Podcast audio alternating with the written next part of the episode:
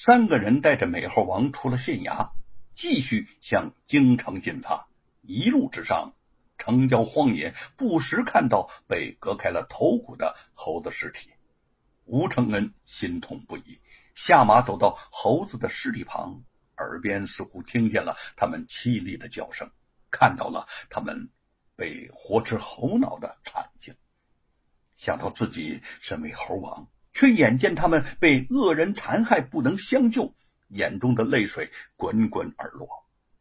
他颤抖的手挖土掘坑，将猴子们的尸体一一埋葬。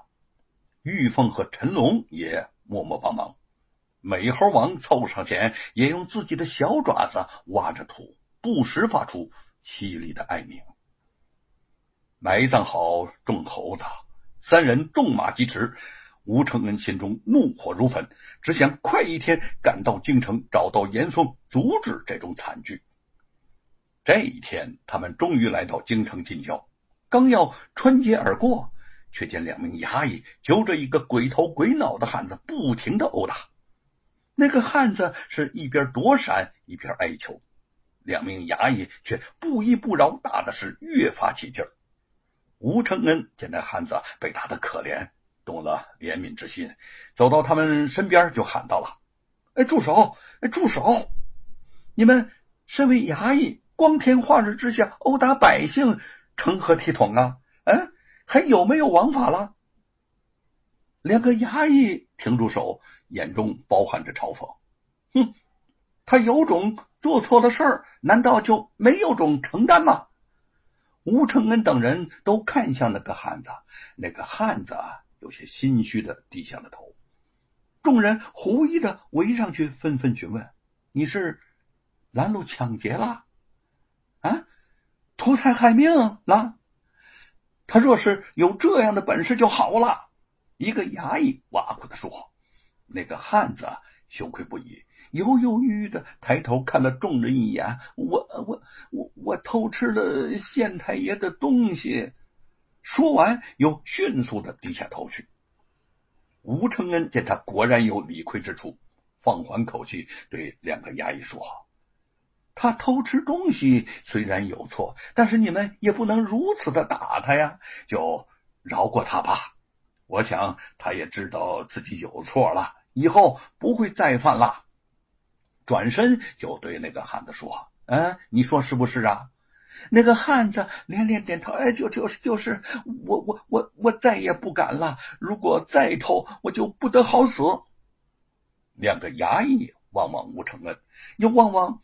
佩剑带刀的玉凤和陈龙相互对视了一眼，顺水推舟的说：“呃，今天呐，看你们这三位好心人的面上，饶过这小子一遭。”等他们走后，吴承恩回想起刚才的情景，总觉得哪儿有些不对。若是普通食物，那两名衙役岂会如此不依不饶呢？就问那个汉子说：“你说。”你偷吃的是什么呀？被他们打成这个样那个汉子咬咬牙说：“我我若不对你们说实话，也真对不住你们了。我呀，也是活该让他们打。谁让我嘴馋呢？呃，学着首府大人吃猴脑子呢？”几个人都是一愣。吴承恩眉毛挑起，怒气上涌：“什么？你你也想吃猴脑子？”那个汉子见他面色不善，忙说：“你别着急，你听我说啊。呃，看来啊，你们是外乡人，一定不知道这县城北边啊新造了一座大房子，里面呢关了上百只县太爷从南方运来，准备送到首府大人府里的猴子。我呢，哎，就听人说首府大人吃活猴脑子能延年益寿。”说什么这个山中走兽云中雁，陆地牛羊海底鲜，猴头燕窝呃鲨鱼翅，熊掌干贝鹿尾尖，哎，都是好东西。我我我我就想了，这活猴脑子，他首府大人能吃，我就不能吃了。我尝尝鲜还不行吗？于是我就动了偷吃活猴脑子的念头。吴承恩闻言大怒，啪的一家伙猛一拍桌子：“你你怎么居然也想吃活猴脑子呢？你也想残害猴子？真是该打啊，不该杀！汉子战战兢兢的苦笑：“你你别发这么大的火啊！我我若是吃到嘴里头挨打，也就不冤屈了。我根本就没吃到。”陈龙目光如电，冷冷的看着他：“你说没吃到，你干嘛说自己偷吃了县太爷的东西？”那个汉子苦笑着说：“我我我不那么说，他们怎么能够放过我呀？”啊，昨天夜里我到大房子去了，想偷一只猴子，那个猴子没偷成，反倒被刚才那两个衙役给发现了。亏得我机灵，拔腿就跑，他们只看见了我那么一个背影。不过人要是倒霉，就是喝口凉水都塞牙缝。我刚才上街，他们发现我衣服上沾了不少的猴毛，就把我给抓住了。听他说完前因后果，再看看他那鬼头鬼脑的样子，三个人都不由得皱眉。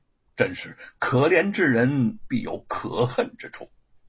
那个汉子说完了话，找了个借口就偷偷的溜走了。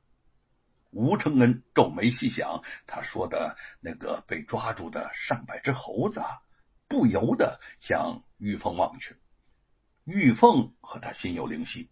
一见他的神色，就知道他在想什么，微微点了点头。当晚，三个人照着那个汉子所说的路径慢慢寻了过去。所幸那座新造的大房子十分醒目一照，知县根本就没有想到会有人胆大包天来动这些猴子的念头，只派了两名衙役守夜。陈龙和玉凤。轻轻上前，没费什么力气就将他们打晕了。之后砸开门锁，将关在里面的猴子全都给放了出来。美猴王乍见如此多的同类，十分兴奋，和众猴子猴言猴语的叫了那么一会儿，众猴子就各自窜窜跳跳的跃出墙去，很快就消失在了夜色之中。第二天。满县传说着知县从南方运来准备孝敬首府的上百只猴子全被人给放走的奇事消息很快就传到了首府严嵩的耳中。虽然没有任何证据，可是他却立刻就想到了吴承恩。除了他，还有谁能有这么大的胆子呀？